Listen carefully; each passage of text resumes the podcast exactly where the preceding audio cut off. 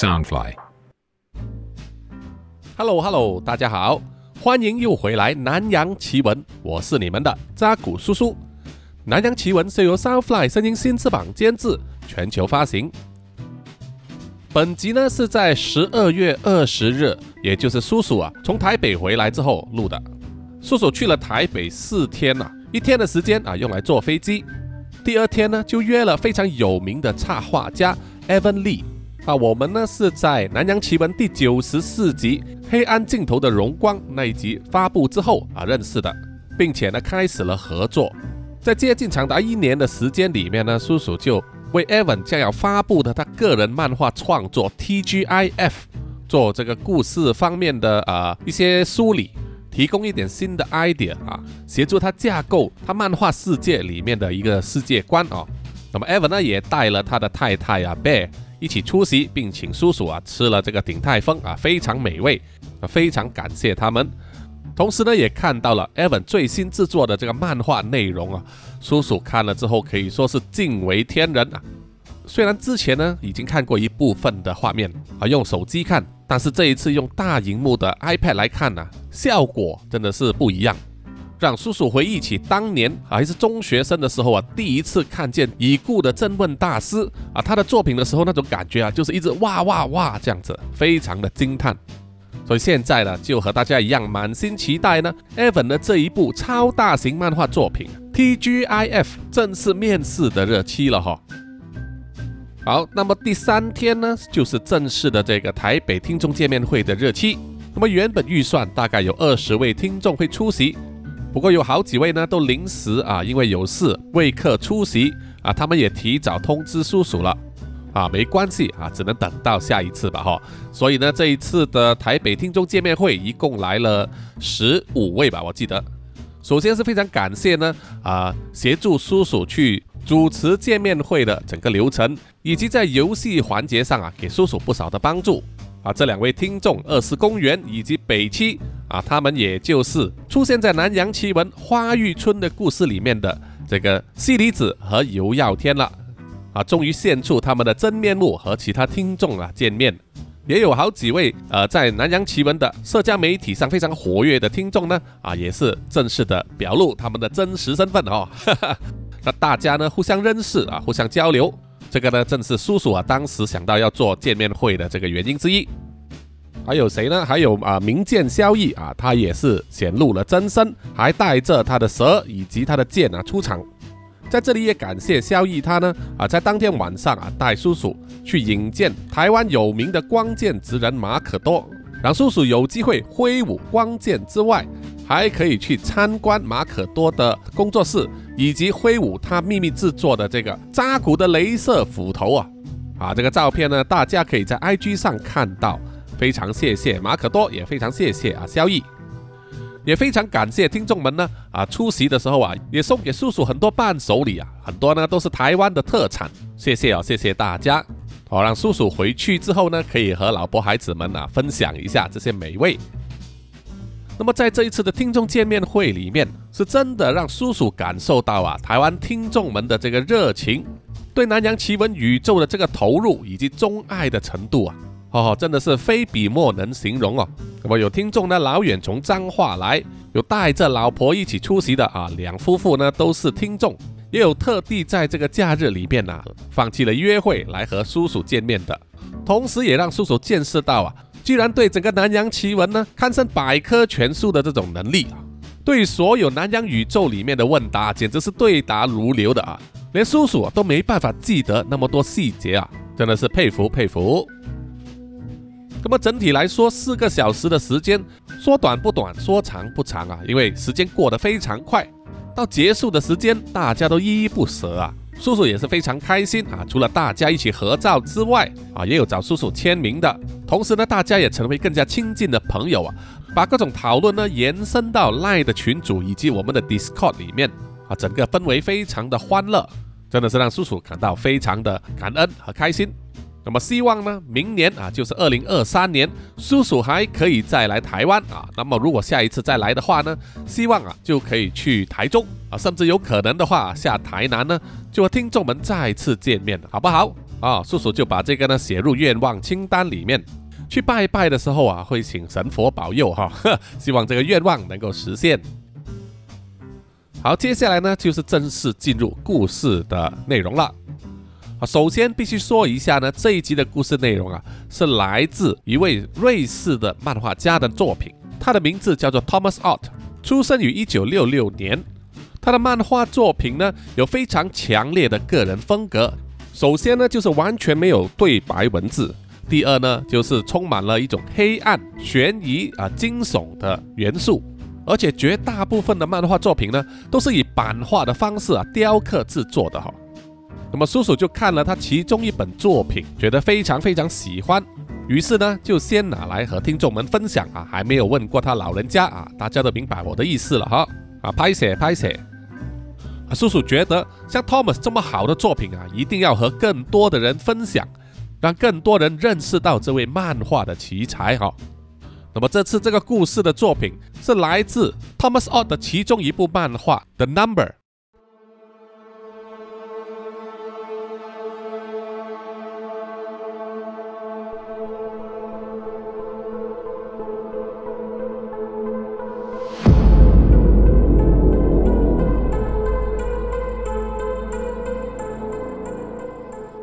在某一间监狱里面的其中一间单人囚室里，一名囚犯，他的手上拿着一张细长的纸条。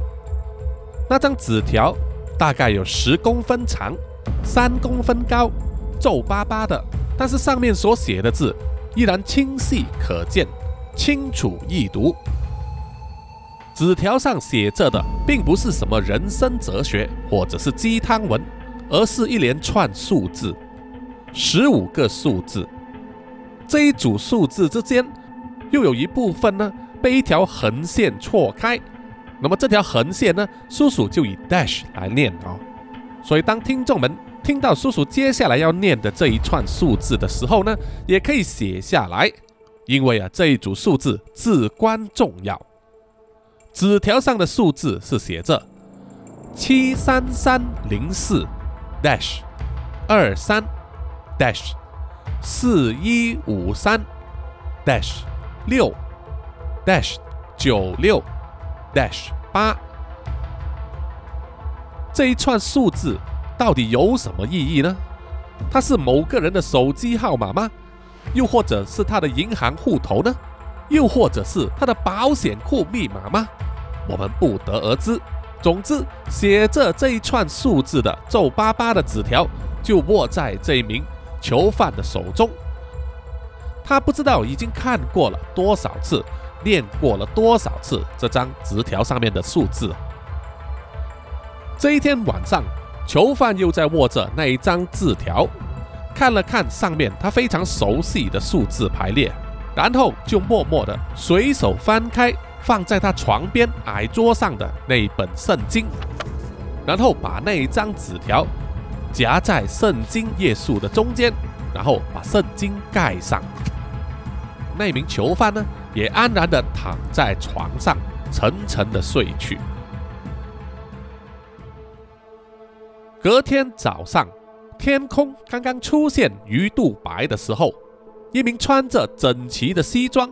身形微胖的中年人来到了监狱大门外，向监狱 B 栋楼的守卫打了个招呼，并且从他的西装内袋里取出了他的身份证明。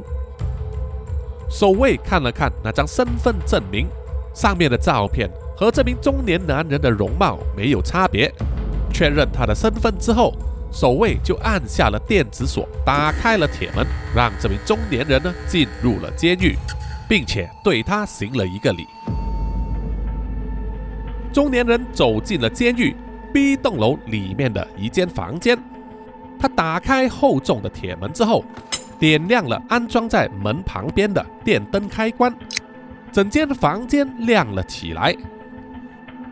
这间小房间呢，空空荡荡，只有两件东西。第一个是挂在墙壁上的时钟。它的设计简单朴素，上面的罗马数字清晰易读，有设计的非常抢眼的指针，所以即使站在两百米之外，也可以清楚读取时钟上面的时间。而房间里面的第二样东西就是一张椅子。这一张椅子可不是凡物啊，它被牢牢地安装在地板上，它的扶手和椅子的下方都安装了皮带，可以把坐上椅子的人呢牢牢地固定。而椅背的后方还有一个戴在头上的装置。啊，到这里呢，听众们应该就可以猜想得到，那张椅子呢是用来执行死刑的电椅了。这张电椅子就在房间的中央，而时钟就在它后面的墙壁上。在电椅的正对面是一大片玻璃，把这间行刑用的房间和另外一间房隔开。中年人走进这间房，检查了一下电椅上面的装置，确保皮带和所有的电线都没有松脱，然后他就走去了隔壁的房间。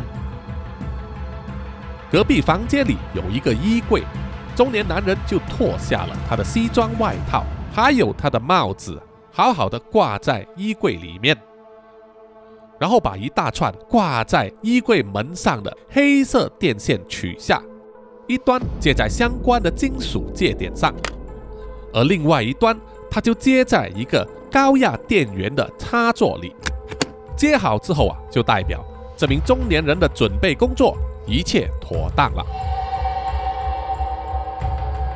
当天上的第一丝阳光照进了囚室之后，躺在床上的囚犯就醒了。他慢慢的坐直了身体，然后打开了放在他床边矮桌上的圣经。圣经一翻开，正好就是他昨晚夹着那一张纸条的那一页。囚犯拿起那一张纸条。心中默默的读了上面的数字一片之后，把那张纸条握在他的手心，然后躺在床上，双手放在胸口。他知道他的时刻要到了。过了一阵子之后，囚室的铁门上一个小窗口打开了，铁门外面的一名狱卒透过小窗口查看囚室里，看见囚犯躺在床上。于是就告诉那名囚犯说：“你的时间要到了，你准备一下吧。”囚犯听了之后，又坐直了身体，然后拿出他藏在床边矮桌底下的一根香烟，点起来抽。抽了两三口之后，铁门打开了，走进来的是两名狱卒，而跟在狱卒身后的还有一名牧师。囚犯看见了牧师，就点点头，然后把手上还没抽完的香烟呢弄熄了，然后默默地站起身，伸出手让狱卒给他上了手铐，然后跟着他们离开了囚室，来到了那间行刑的房间。囚犯坐在电椅上，任由狱卒呢给他的双手和双腿绑上了皮带。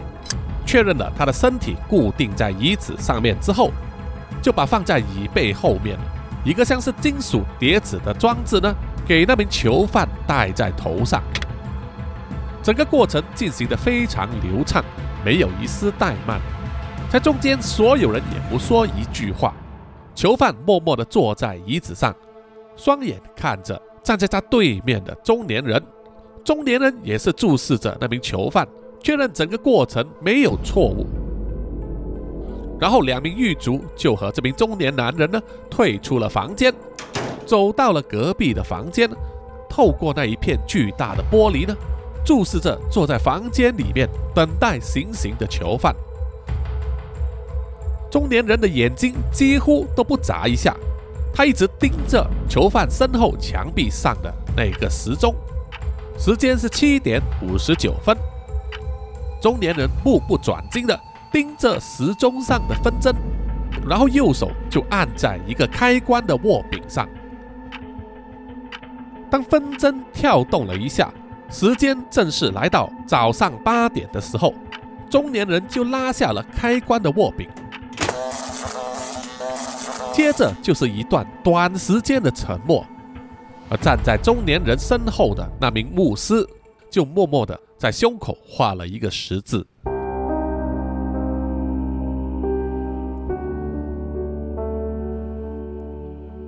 狱卒把囚犯的尸体抬走之后，中年人就来到了那间有电椅的房间里，准备拆设那些电线啊，做善后的工作。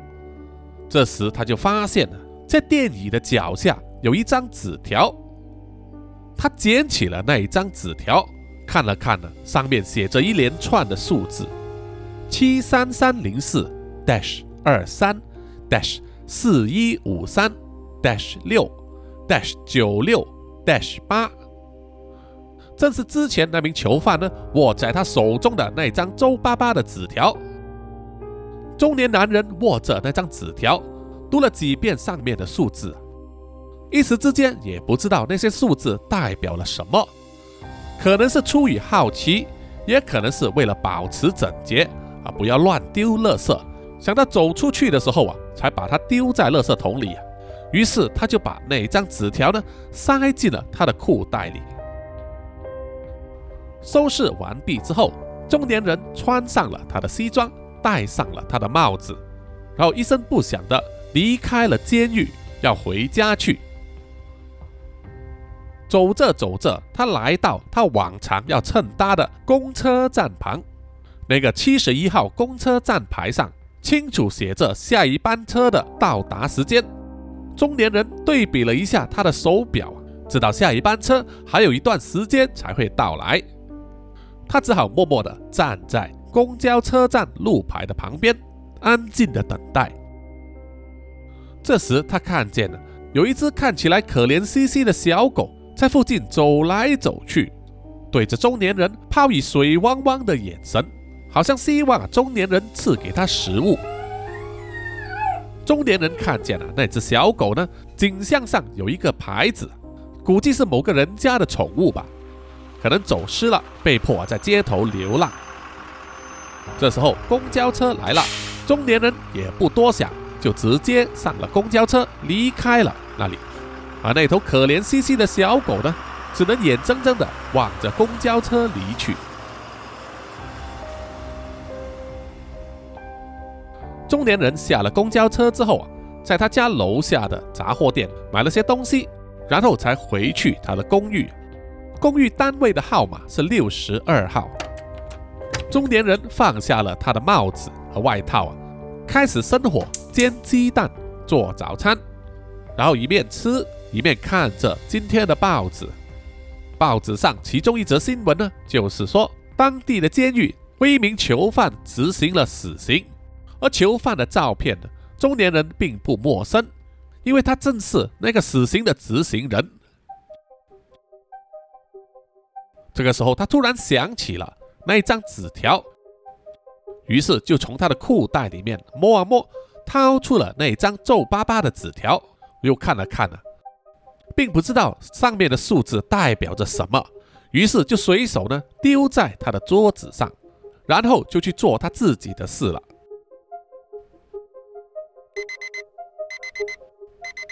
闹钟响了起来，中年人睁开眼睛啊，看着放在他床边的那个闹钟，显示是早上八点钟。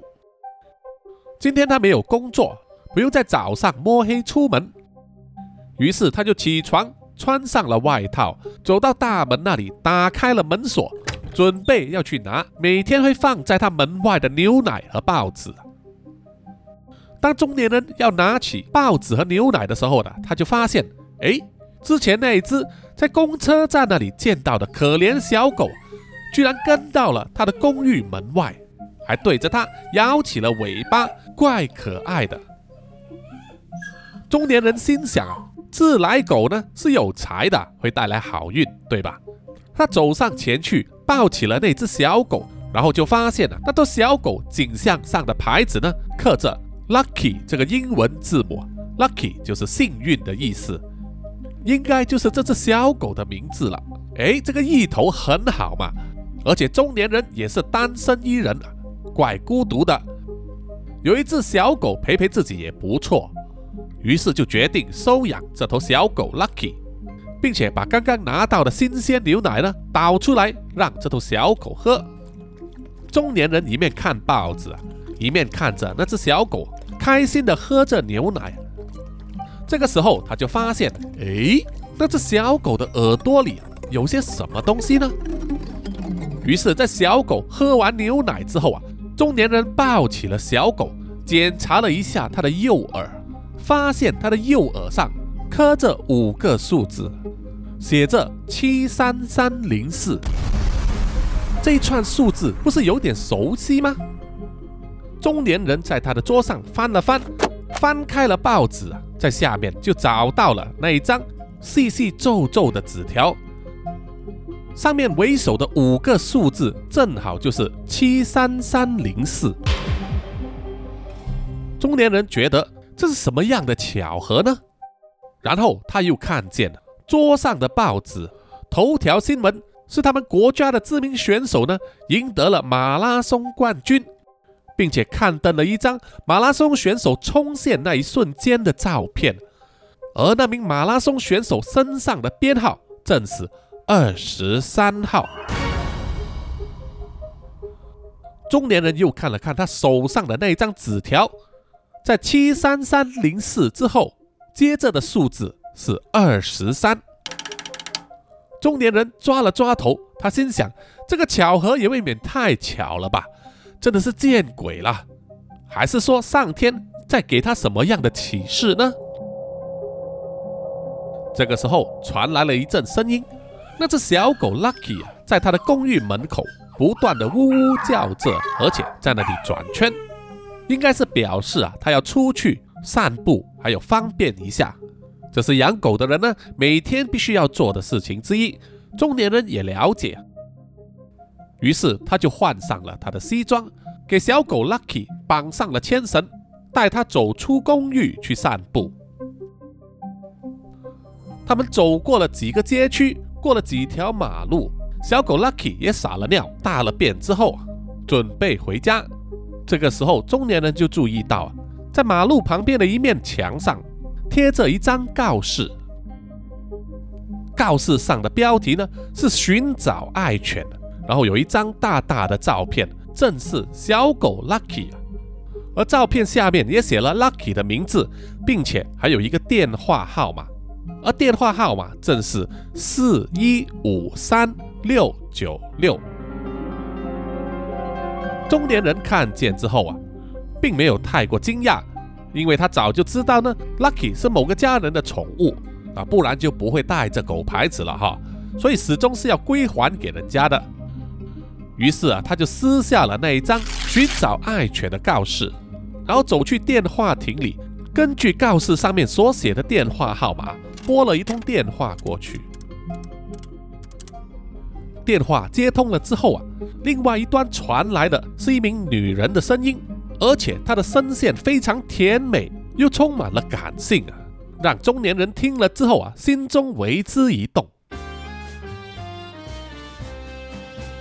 但是正经事呢，还是要做的。他告诉了电话里面的那名女人说，他找到了他的小狗 Lucky。并且愿意归还给他。电话中的那名女人呢，笑得很开心啊，她的笑声呢非常动人的，让中年人心中一醉。女人就给了中年人她的住宅地址啊，希望他能够把 Lucky 呢带去他的家里归还给他。中年人当然是非常乐意了哈，他也非常想见一见电话中的这位女人的真实容貌。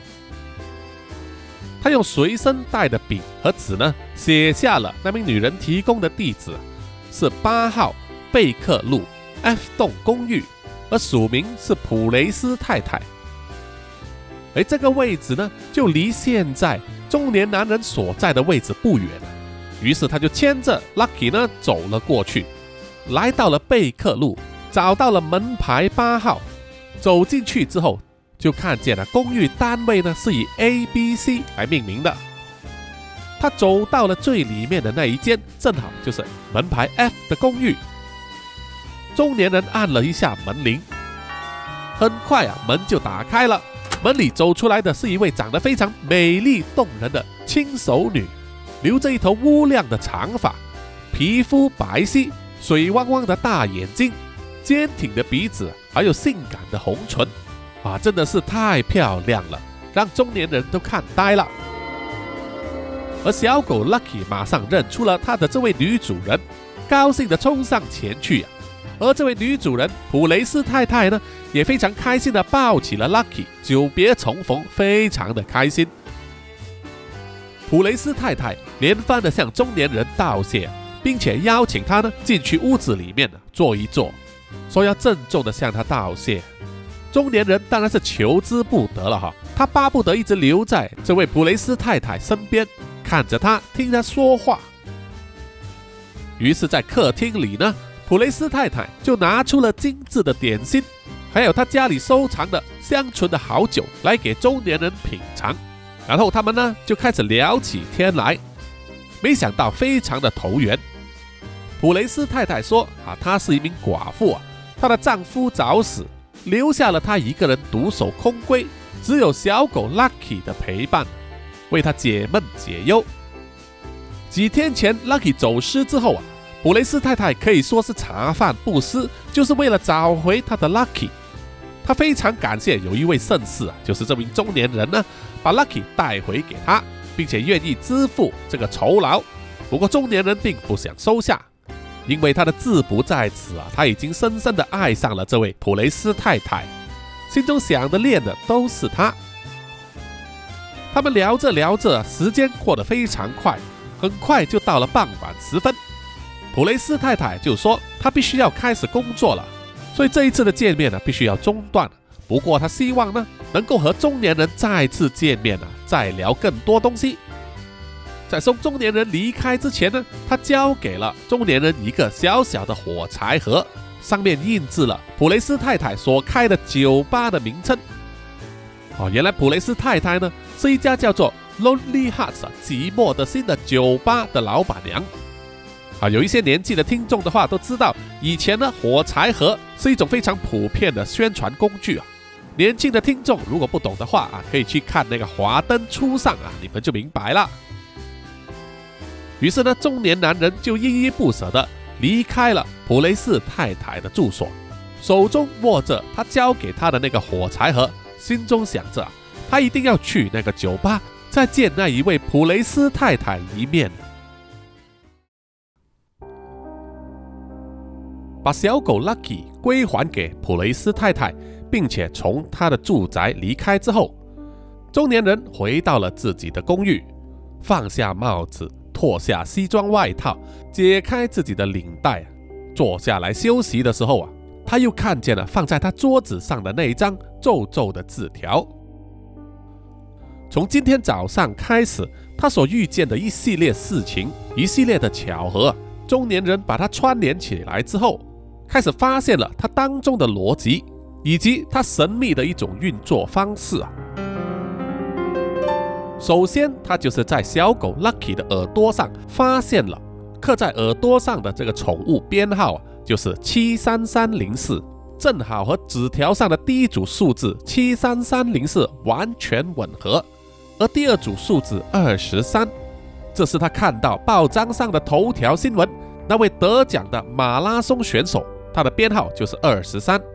然后他从口袋之中掏出那一张撕下来的寻找爱犬告示，上面写着普雷斯太太家里的电话号码四一五三。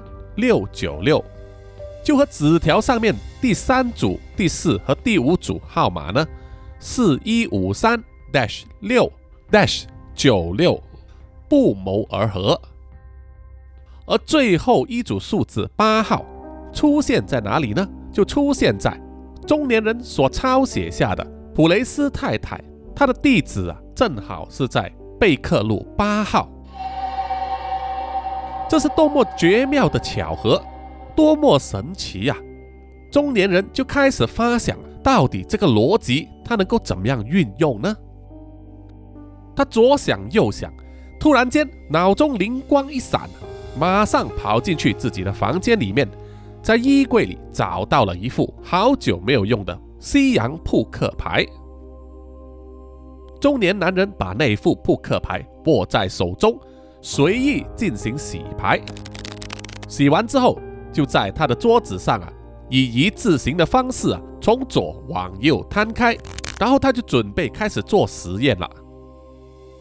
中年人左手握着那一张皱皱的字条，看着第一组数字七三三零四，然后呢，他右手就在桌上的扑克牌上随便挑了一张牌出来，翻开一看，居然是红心七。中年人心中一震啊，不会是真的这么巧吧？他放下牌之后啊，又再从牌堆里随意抽了一张牌来翻开。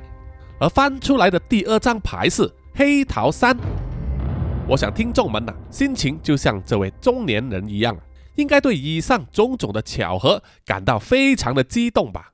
可是这位中年人呢，啊，是非常的谨慎小心的，他觉得有必要再继续做更详尽的实验，所以他并没有抽第三张牌，而是走去了书架上，打开了一个盒子，里面藏着一个厚厚的信封。那是他自己呢不定时储存下来的私房钱，啊，中年人呢他会不定期的在自己的皮包里面抽出一块钱、五块钱这样子放进这个信封里面，藏在家里以备不时之需，啊，必要急用的时候也不必到银行去取哦。这个私房钱他存了很久，也没有去打开来查看，于是现在就是心血来潮，取出了藏私房钱的信封。里面一叠厚厚的钞票啊，拿出来一张一张的计算，结果发现他存的这一包私房钱呢，总额是三百零四块钱，就正好对应了那一张纸条上的第一组数字七三三零四的三零四了。中年人看见之后啊，觉得哎，这个数字的巧合有谱，他可以好好的利用。说不定可以发一笔横财，所以中年人的心中非常的雀跃，迫切想要和人分享。那么，他当时最想要分享这个好消息的人呢，自然就是他一见钟情的普雷斯太太了。虽然感觉有点冒昧啊，但是他又压不住自己雀跃的心情，于是中年人就拨了电话给普雷斯太太，想跟他约会见面。当普雷斯太太接了电话之后啊，中年人的心情非常紧张，心中还是有一点点害怕，害怕普雷斯太太呢会拒绝他的邀约。结果没有想到，普雷斯太太答应了，说就约在今晚呢去他的酒吧里见面，喝杯小酒吧。中年人听了之后啊，高兴的几乎要跳起舞来。他挂了电话之后啊，望向了墙壁上挂着的月历。月历上显示今天的日期是四月二十三号，不正巧就是纸条上的数字组合四二三吗？中年人这个时候啊，已经非常确定他手上这张纸条的神秘数字有着一种难以说明的逻辑了，而且他渐渐觉得呢，自己懂得怎么样去掌握它了。夜幕低垂的时候。中年人迫不及待的根据火柴盒上面的地址呢，找到了那一家 Lonely Hearts 寂寞的心酒吧。它就开在一条不是太繁华的街道上，可是它的招牌上那一盏霓虹灯呢，就是特别的迷人，让都市里面的寂寞男女啊看见了之后都心中一动，要走进去喝几杯酒，诉说一下寂寞的心情。中年人来到之后啊，就坐在普雷斯太太特别留给他的座位上。酒吧里的灯光暗淡迷蒙，充满了神秘的味道，让在座的男男女女们呢心中蠢蠢欲动。这当然也包括中年人在内了。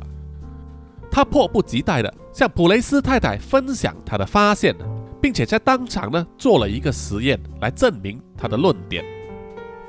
中年人从他的西装口袋里面掏出他特别准备的两颗骰子，把骰子握在手上，然后跟他说：“接下来呢，应该就会和第三组数字四一五三有关，就请普雷斯太太呢注意看了。”普雷斯太太呀，用水汪汪的大眼睛看着中年人在桌上轻轻地掷出了骰子。两颗骰子在桌上滚动着，碰到了烟灰缸之后停了下来，两颗骰子分别显示了四点和一点。普雷斯太太看见之后啊，有一点不敢相信啊，而中年人自信满满的拿起骰子再掷了一次。这一次啊，两个骰子显示的点数是五点和三点，正好吻合了字条上的第三组数字四一五三。中年人看着普雷斯太太露出又惊又喜、雀跃万分的笑容啊，于是他就大胆地向普雷斯太太提出了邀约，说他自己啊已经准备好了自己所有的私房钱呢，要去赌场里大干一场啊。他诚心诚意地邀请普雷斯太太和他一起同行，一起和他见证一场奇迹。普雷斯太太啊，笑着答应了。于是普雷斯太太呢，一手抱着他心爱的小狗 Lucky，另外一只手呢牵着中年人的手臂，信心满满的走进了附近的一家赌场里面。中年人掏出他的所有私房钱换成了筹码。然后在赌场里踱步，选择应该选择哪一种赌博游戏来下注呢？在赌场里走了一圈之后，中年人选择了轮盘。呃，轮盘呢是赌场里面其中一种最受人欢迎的游戏之一，最低的下注率啊可以很小，而且感觉上啊胜率很高。如果你买红黑或者是单数、双数的话。基本上赔率是接近五十趴的啊，一半一半的，除非呢是出现了零号或者是绿色哈。中年呢选了一个位置啊，然后把他的三百块钱筹码呢压在轮盘下注桌上的六号和九号之间，这一种投注两个数字的组合呢啊，英文叫做 split bet，就是投注在两个数字之间的线上，赔率是一赔十七。也就是说，如果轮盘开出六号或者九号的话，那么中年人所下注的三百块钱筹码呢，就会摇身一变变成五千一百元的筹码了。那么他会压注在六和九之间呢，是因为根据他手上的那一张纸条呢，写着的在四一五三之后，第四和第五组数字是六和九六。当所有人下注完毕之后，庄家叫了一声“买定离手”，然后就开始转动轮盘，抛下了那颗钢珠。所有人的眼睛都盯着那一颗钢珠啊，在不停旋转的轮盘上跳动着，所有人的心也越跳越快。尤其是中年人和普雷斯太太，他们更加是紧张的，眼睛也不眨，几乎没有呼吸。随着轮盘慢慢的减速，快要停下来的时候，钢珠也滚到了其中一个号码的位置上，正是六号。中年人和普雷斯太太啊，忍不住激动的跳了起来，相视而笑。放在赌桌上的三百块钱筹码呢，现在已经变成了五千一百块钱了。接着下一回合准备开始，可以再次进行下注。而中年人并没有去碰他桌上的那些筹码，所以他们依然停留在六和九之间的那条线上，因为他们知道下一组的数字在六之后就是九了。随着轮盘转动，钢珠在上面飞舞着，然后很快的又停在下一个数字的位置上，正是九号。中年人和普雷斯太太欣喜若狂，五千一百块钱的筹码呢，现在变成了八万六千七百元。下一局又要开始了，而中年人依然没有移动他的筹码，依然压在六和九之间。买定离手，轮盘转动，看着钢珠跳啊跳，中年人和普雷斯太太忍不住。紧紧地抱在一起，睁大了四颗眼珠子盯着那颗钢珠，心中一起喊着“六号，六号，六号”。结果呢，当然是不负他们所望了，钢珠掉在六号上。这一天晚上可以说是中年人一生之中最开心、最兴奋的夜晚了。他手上捧着一个纸袋，里面装着满满的价值一百四十七万三千九百元的钞票，那是他通往财富自由的门票啊！已经紧紧地握在他的手上了。中年人牵着普雷斯太太的手，两个人开开心心的一起回到了中年人的公寓里。关上门之后啊，中年人迫不及待的打开了刚买回来的香槟。和普雷斯太太啊一起干杯。干杯之后啊，中年人把一叠一叠的钞票拆开，然后双手往空中一抛，大量的钞票啊从天花板上洒下来，就像天女散花一样啊，非常的壮观。中年人痴痴的笑了，普雷斯太太啊也是一样的兴奋啊，一样的大笑。两个人笑着把钞票呢捡起来，又往上抛。抛了几回之后啊，他们两个人就热情地拥抱在一起，亲吻、抚摸对方的身体。当气氛热起来的时候，中年人再也按耐不住，他伸手去解开普雷斯太太的外衣，拉下裙子的拉链，让她身上穿着的洋装轻轻地掉落在地上。露出了她完美的雪白玉背。普雷斯太太虽然曾经是人妻，但是这个时候依然有点羞答答，脸红红的，格外的诱惑，让中年人看得如痴如醉。他伸手过去搭在普雷斯太太的肩膀上，看见了普雷斯太太纹在左边肩膀后方的纹身，是一颗黑色的八号撞球。这个八号撞球啊，普遍对人们来说是一种幸运的象征，正好印证了中年人和普雷斯太太此刻的情景。他们今晚不是走运，那还算是什么呢？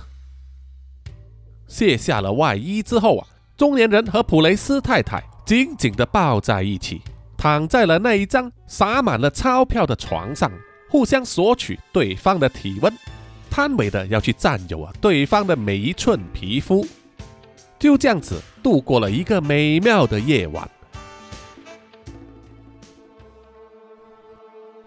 睡着睡着，中年人从朦胧的睡梦中醒了过来。他睁开眼，看见放在他床边矮桌上的闹钟，上面显示的时间是七点三十三分，时间还很早嘛，哈。中年人呢，于是就翻过身，想要看一看躺在他身边的普雷斯太太。可是这时候他才发现，床上的枕边人消失了，不见了。之前撒在床上，还有床边周围的钞票也不见了。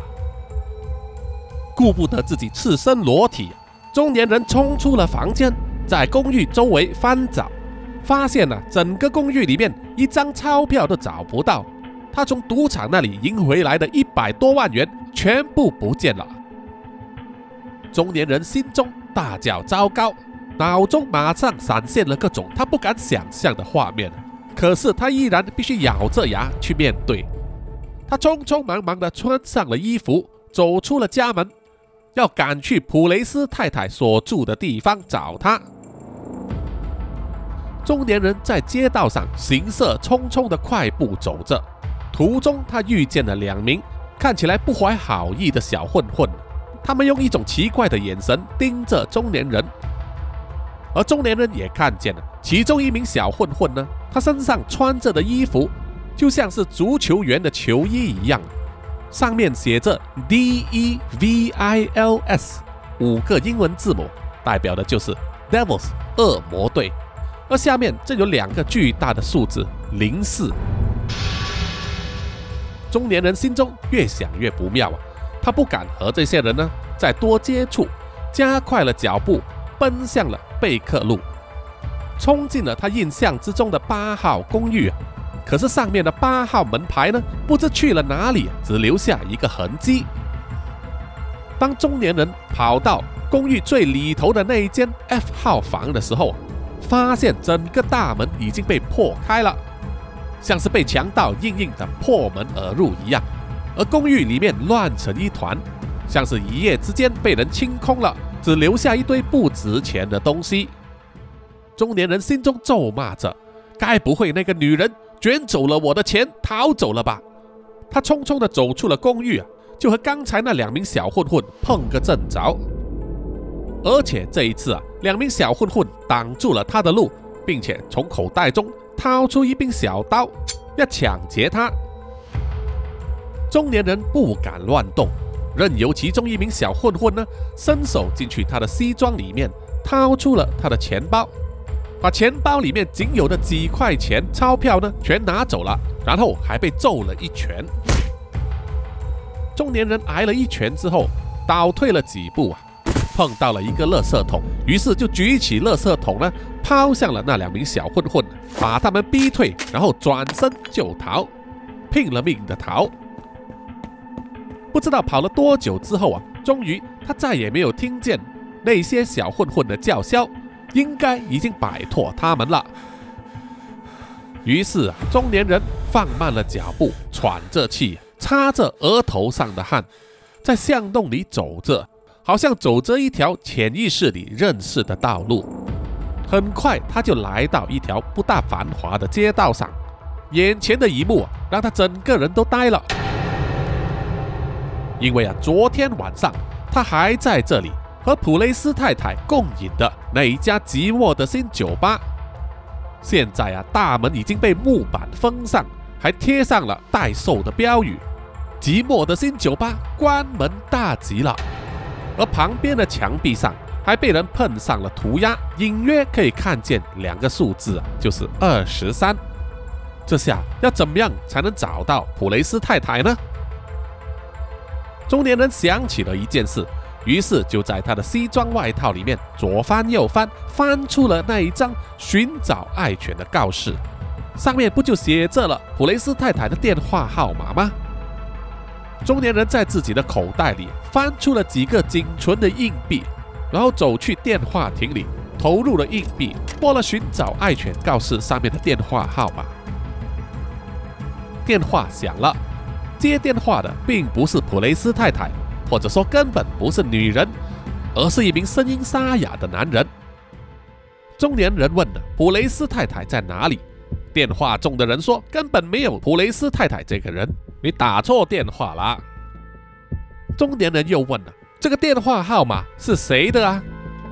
电话中的男人说这是他店铺的电话。中年人不敢相信啊。觉得说电话中的这个人呢，一定是在胡乱，他一定要去见一见他，用自己的双眼去确认，就问他要了地址。电话中的男人一面说，中年人一面用纸和笔抄下来。挂了电话之后，他发现电话里的男人所说的地址呢，是芬兰德路八号的一家当铺，而电话中的男人自称他叫做 Lucky Sky，也就是幸运天的意思。中年人快步的跑去了芬兰德路，找到了这一家当铺。它确实是八号，而且看起来在这条街上已经营业了许久。中年人打开门走了进去当铺啊，坐在店里面的柜台，唯一的男人是一个光头、瘦削、戴着老花眼镜的老人。他的声音和电话里面一样的沙哑。中年人掏出了他手上的那一张寻找爱犬启事，问当铺的老板幸运天先生说：“这到底是怎么回事？为什么在这张告示上写的电话号码会是你的当铺的电话呢？”幸运天先生却理直气壮地回答说：“他根本不知道谁那么白目，会把他的当铺电话号码写在告示上。他也从来没有见过告示上的那只小狗 Lucky。”这个时候，中年人就注意到，这位当铺的老板幸运天先生呢，他的手臂内侧有一个纹身，写着五个数字号码，正好是七三三零四，正好和小狗 Lucky 的耳朵上的数字一模一样。这又是另外一组巧合吗？绝对是。但是这名当铺老板呢，和普雷斯太太有没有关系呢？中年人说不上来，也没有任何证据可以证明，只好扫兴的要离开。在走出当铺大门的时候啊，中年人看见了其中一个柜台里面摆放了几柄手枪，其中一柄左轮手枪挂着一个名牌，上面写着二十三斜杠四这一组数字。中年人就问那组数字是什么意思？当铺老板幸运天先生就回答说，那是他们当铺啊行内人的密码。写上去是让自己记得呢，当初收这个货物回来的时候是多少钱成本，在转卖的时候就不会亏钱了。这一组数字啊，只有他们行内人才看得懂，行外人不会知道，自然也无法猜到被抵押货品的成本到底是多少钱了。中年人就脱下了他手上戴着的腕表，说他要用这个腕表呢来交换那柄左轮手枪。当铺老板接过了中年人的腕表，仔细查看、检查一番之后啊，觉得 OK，就做了这笔交易。于是就从展示柜里拿出了那一柄左轮手枪，交给了中年人。而当铺老板呢，随即就把中年人押给他的那只腕表放进了另外一个展示柜里啊，里面放的呢都是各式各样的手表，同时呢，也在手表的表带上。标上了另外一个名牌，上面写着另外一组他们当铺行内人才知道的数字，正是十五斜杠三。中年人看见之后啊，忍不住大笑起来，笑着走出了当铺，而且笑声之中还带着几分悲凉，因为啊，他脑里非常清楚，那张纸条上的神秘数字啊，正在一一的应验。在七三三零四出现在当铺老板的手上之后，二十三和四一五三这两组数字也已经出现了。那么在可以预期的将来会出现的就是六、九十六和八了。回到家里之后，中年人一声不响的默默地坐了下来，从裤腰带里面掏出了那一柄左轮手枪，打开一看。弹仓里面还有六发子弹，正好符合了六这个数字。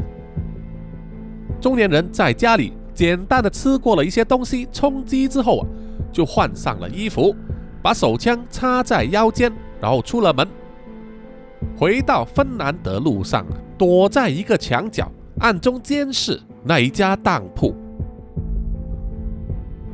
现在他的手上。已经没有任何关于那一位普雷斯太太的线索了，但是心中的第六感告诉他自己啊，觉得这个当铺很可能和他有关系，于是就暗中的监视。到了夜晚时分，寒风吹送的时候啊，他看见当铺里面的灯熄灭了，当铺老板幸运天先生走了出来，锁上了门，然后离开。中年人就小心翼翼的放轻脚步。尾随在后，不久他就看见了幸运天先生站在九十六号公车告示牌下，然后上了九十六号的公车。为了跟上，中年男人也上了那一辆公车，坐在最前面他发现幸运天先生呢，就坐在公车的最后一排靠窗的位置，而且似乎呢没有留意到中年人也上了公车来跟踪他。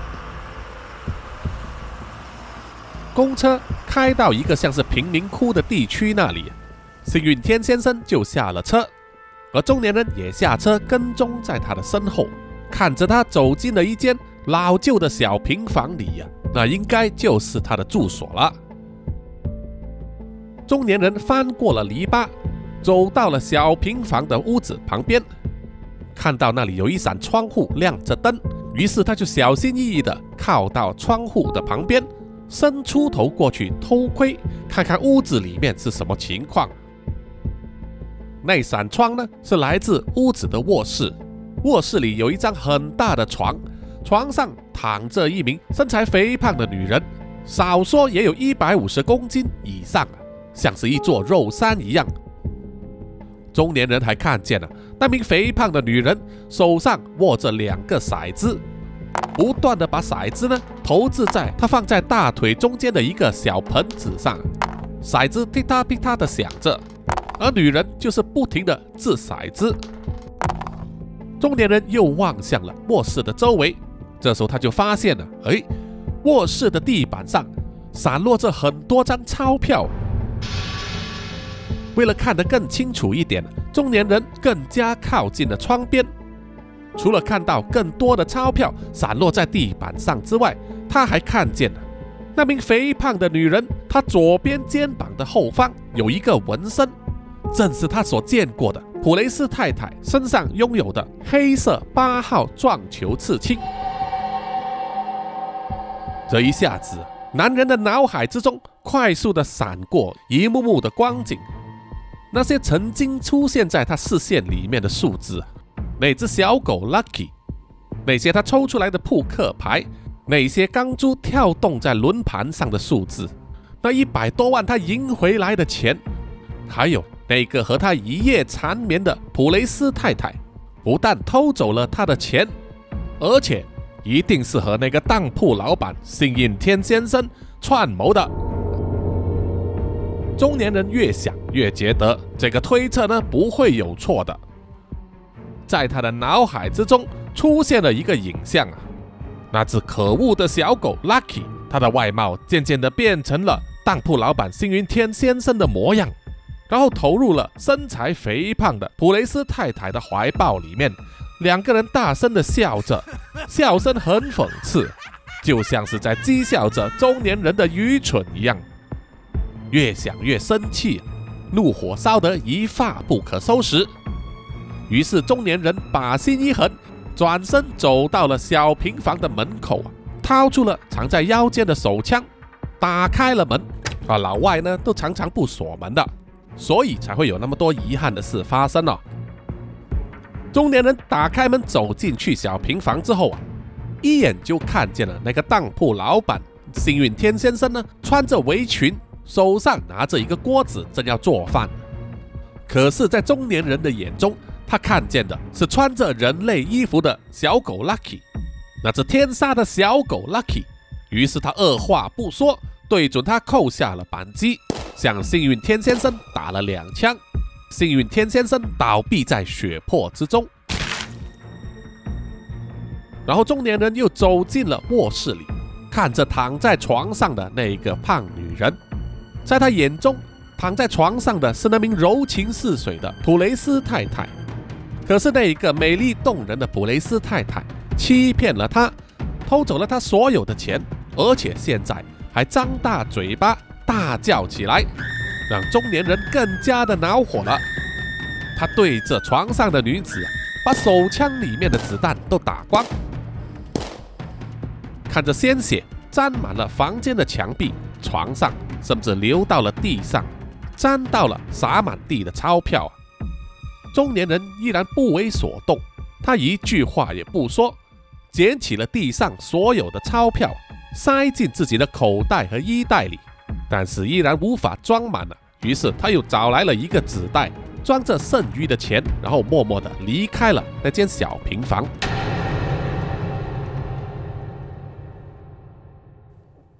窗外的天空出现了鱼肚白，在监狱里面，其中一间单人囚室，中年人就躺在床上，他身上所穿的囚犯服装呢，背后的编号写着七三三零四。而在床边的矮桌上，除了放着一本圣经，还有一张热历，显示当天的日期呢是二十三号。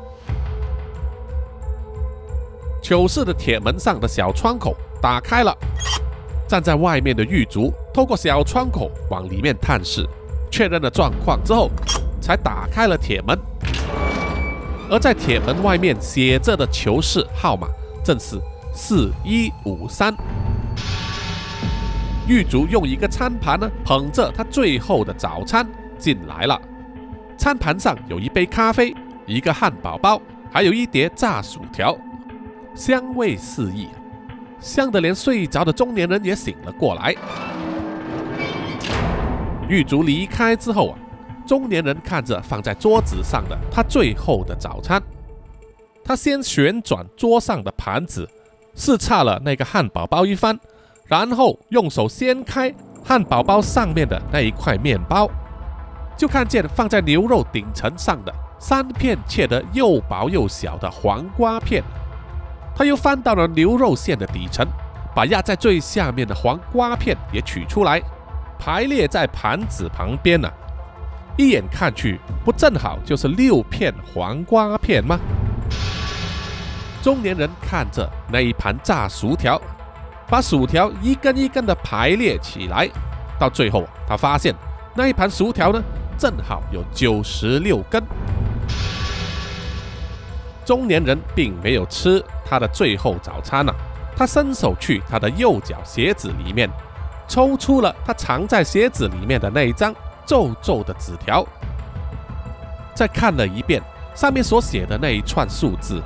现在只剩下最后一个数字八还没有应验，可是他心里知道啊，这个数字很快就会出现了。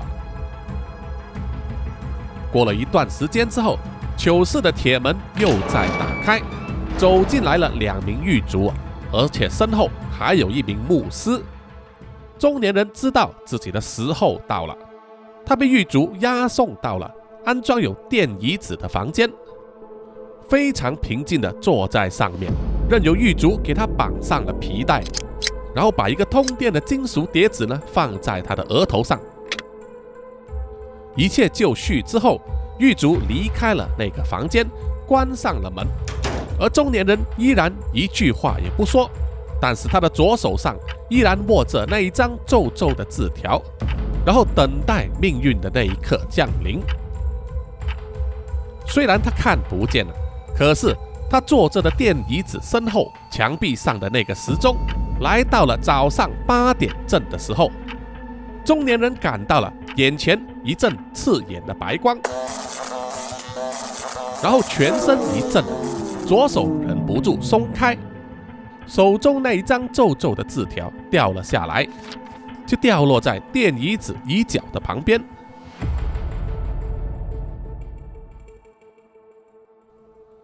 好了，本集的南洋奇闻啊，这一则非常有趣的改编故事呢，就到此结束了哈。谢谢各位听众的收听，不知道大家听了怎么样啊？喜不喜欢？有什么意见或者回馈的话，欢迎到南洋奇闻的 IG、Facebook、YouTube、Apple Podcast、Mixer Box 还有 Pogo FM 那里给叔叔留言点赞哦。谢谢大家！还没有关注的呢，也请去关注一下啊，叔叔的这些社交媒体账号。那么这一集的上线日期呢是十二月二十六日，刚好过了圣诞节了。你是和家人过，是跟配偶过，还是自己一个人呢？其实呢都不要紧啊。佳节的时候最主要就是整整齐齐，个人身体健康啊，没有生病，不必被天天戳喉咙，也不必去排队买药，给所谓伟大的领导啊无能的政策呢买单。叔叔想说的就是，不管在任何时候。你都会有叔叔的声音陪伴在你身边，一起生活，一起度过时光，我们一起加油吧！啊，谢谢大家，好，我们下一集再见啊，拜拜。